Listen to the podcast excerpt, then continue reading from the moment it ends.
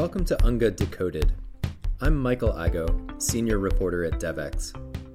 For the next couple weeks, my colleagues and I are going to bring you inside the biggest global development gathering of the year. Skip the travel, the traffic, and the security lines, and join us for candid conversations with people at the leading edge of global development, global health, and humanitarian assistance. This is UNGA Decoded.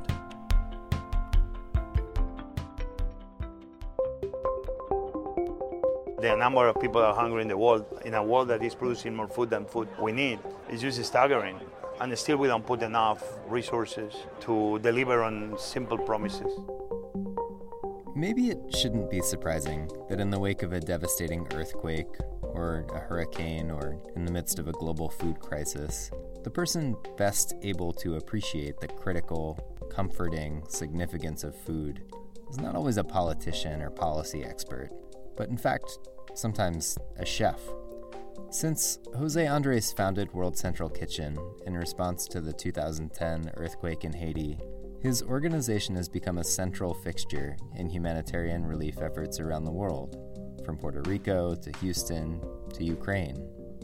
World Central Kitchen focuses on mobilizing grassroots networks of cooks and food producers instead of shipping in sacks of food aid from overseas.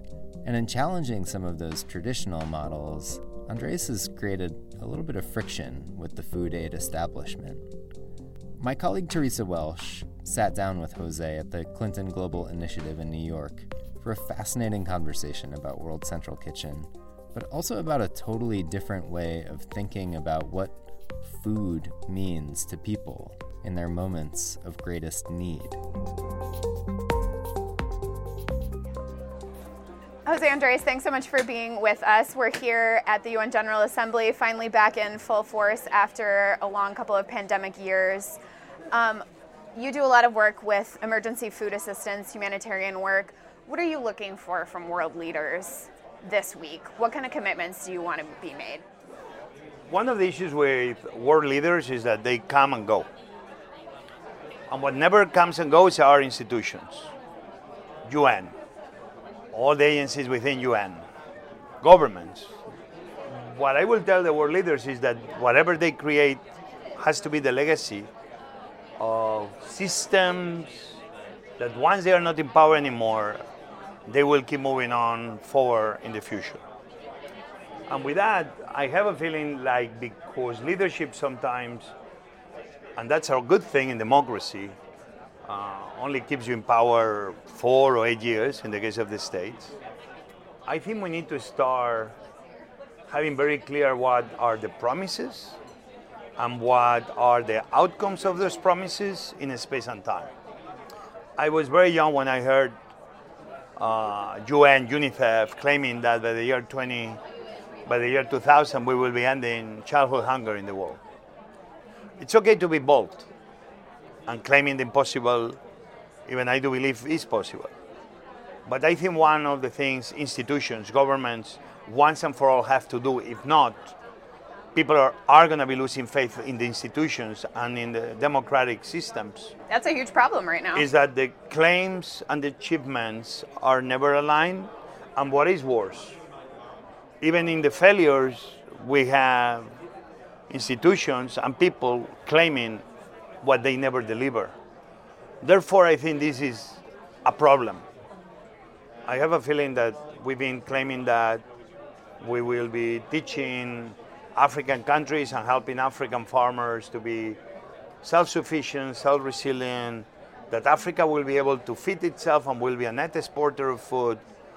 Um, we've seen big organizations claiming that these millions of dollars hundreds of millions, if not billions, over the last 20 years on paper uh, invested in Africa to achieve that.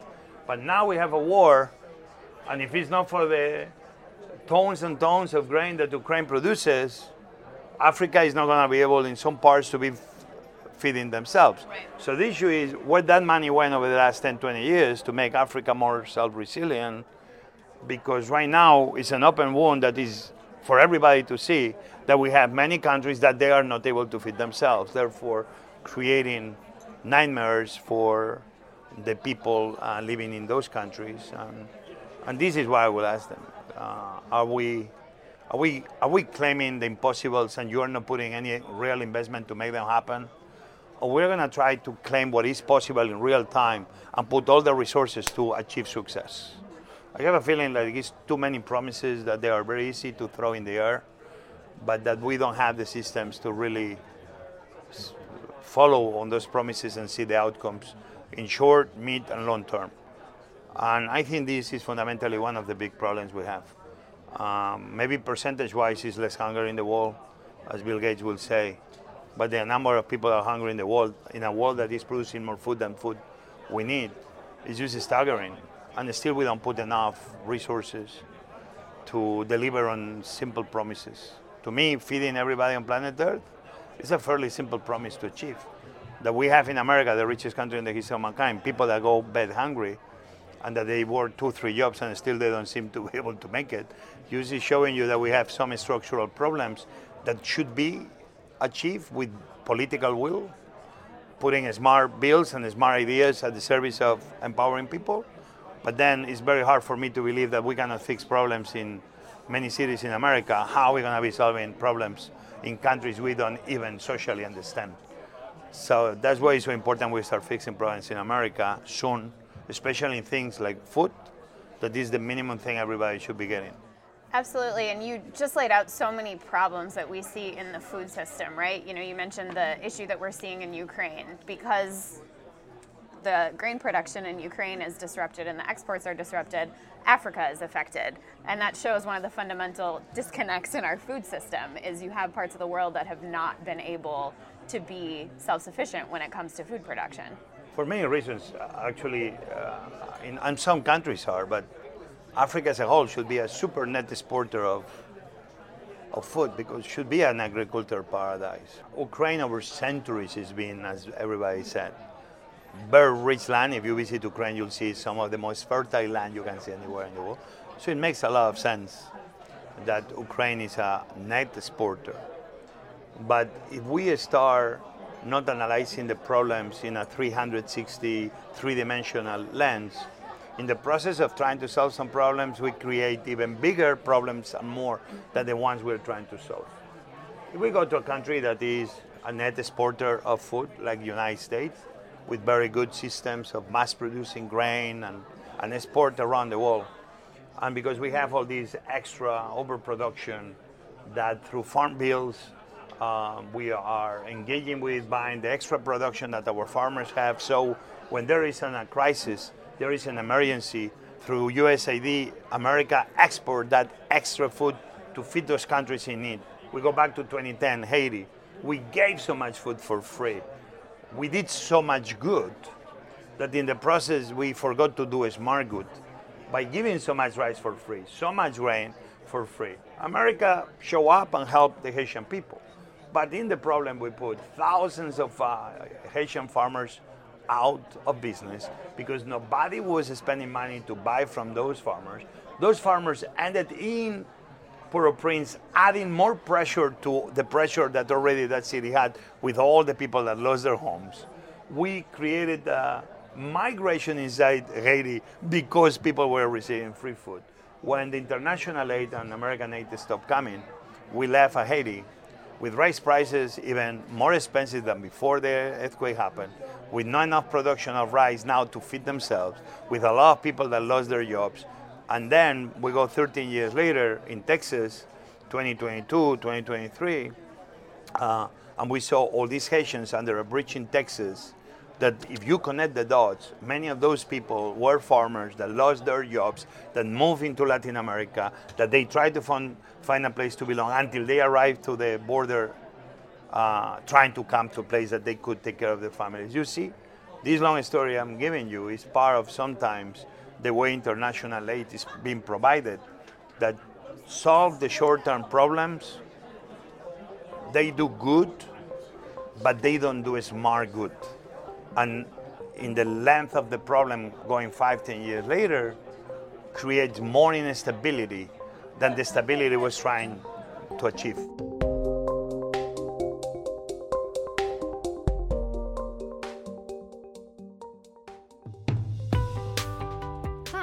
Kate Warren, Executive Editor at DevEx. If you are listening to this podcast, you are likely working to achieve the Sustainable Development Goals. But are you subscribed to DevEx Newswire? Global development can be a fast moving, complex sector. Our team of global reporters work every day to bring you the news you need to make sense of it all. In DevEx Newswire, we keep you up to date on issues ranging from climate change financing to gender equality and global health to transforming the food system, all in a fun to read, free newsletter delivered directly to you five days a week.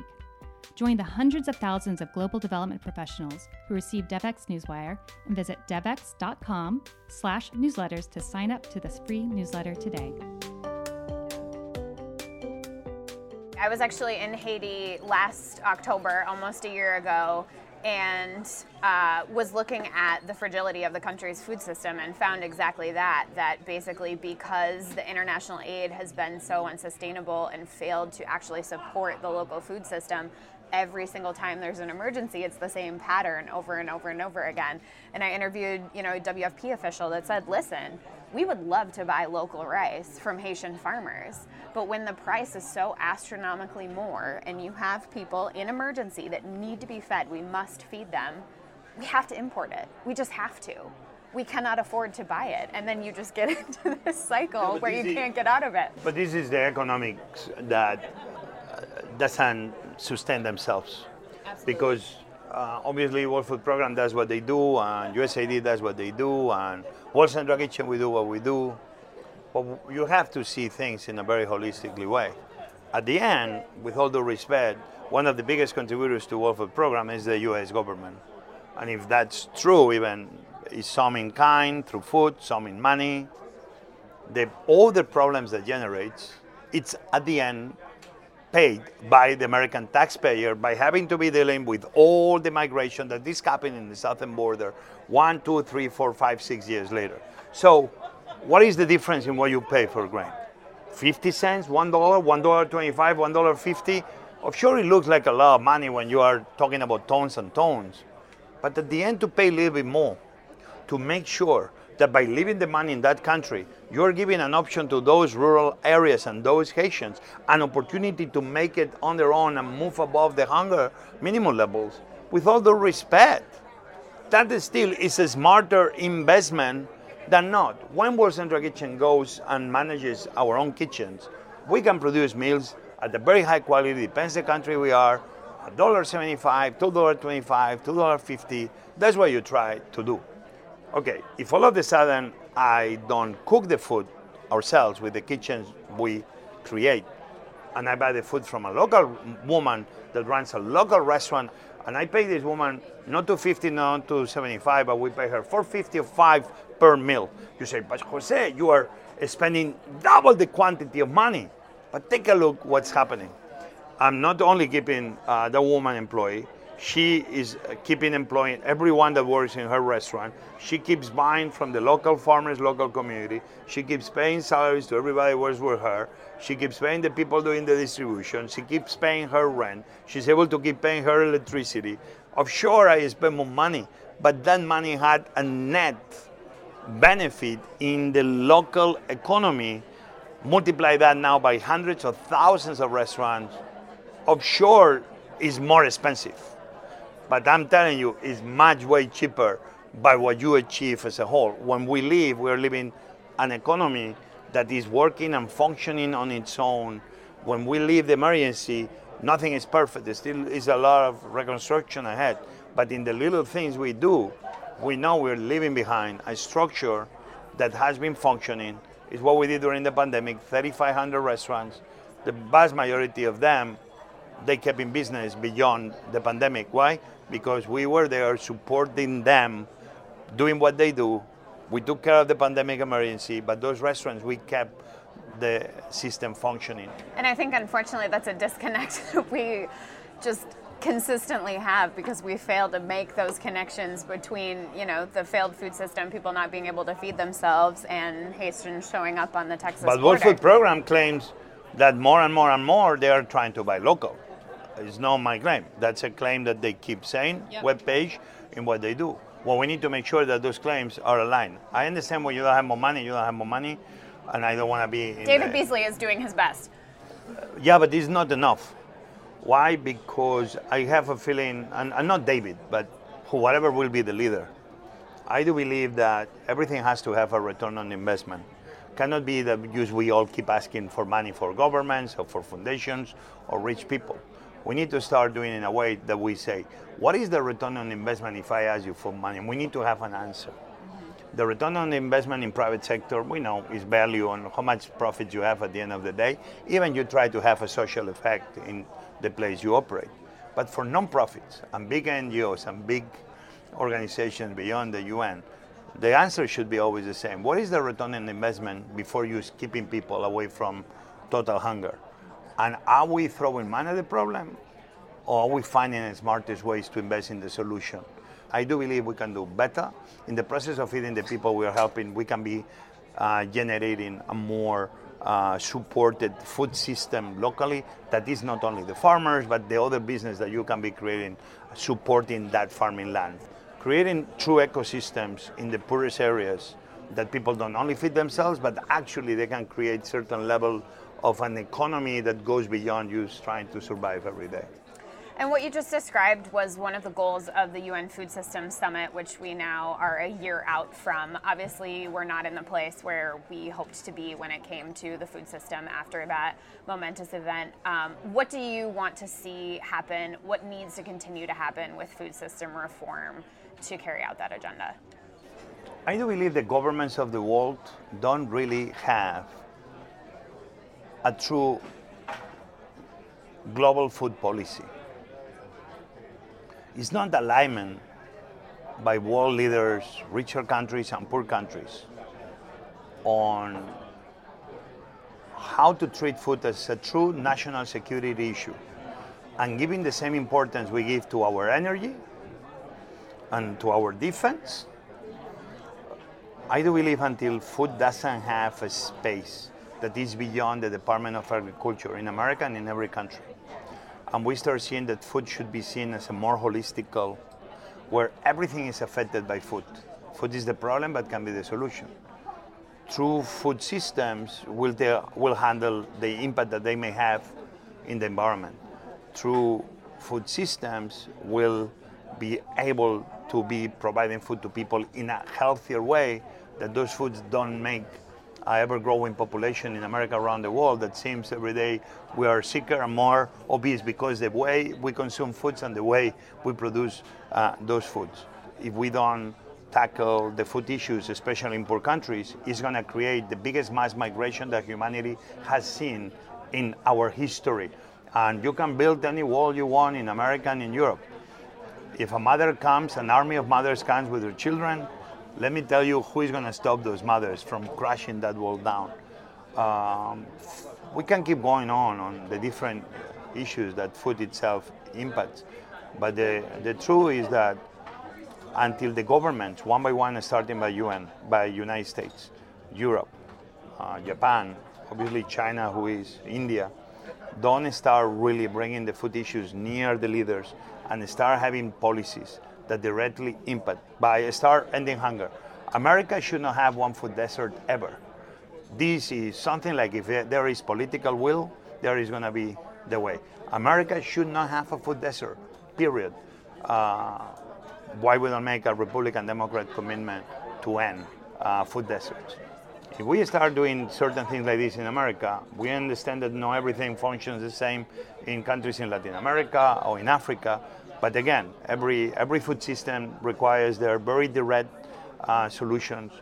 If I tell you in America right now, I will ask President Biden, announce tomorrow that food deserts in 10 years will be something of the past and put the entire government at work to make sure that that becomes a reality. You see, where, where there is political will, almost everything has, can be achieved.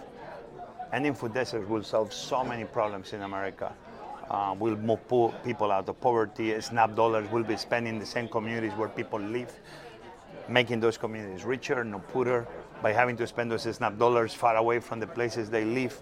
You see, the same dollar used to try to feed that family is the same dollar that can be helping that local economy to raise up from total poverty. It's certain things like this that we can do more, and for some reason we never seem. We talk about it, everybody claps, but then it's never an announcement that makes it happen. Well, Jose Andres, thank you so much for joining us here with DevEx's podcast at UNGA. It was great speaking with Thank you. Thank you. We look forward to talking to you again soon. Thanks for listening to UNGA Decoded. We'll be bringing you more interviews from the UN General Assembly throughout the next week. If you enjoyed today's episode, please do share it with friends, family, and colleagues, and you can also leave us a rating or a review on Apple Podcasts. If you've been to UNGA and have some thoughts, or if you just want to share some feedback on this episode, we'd love to hear from you. You can find us on social media at DevEx and at AlterIgo.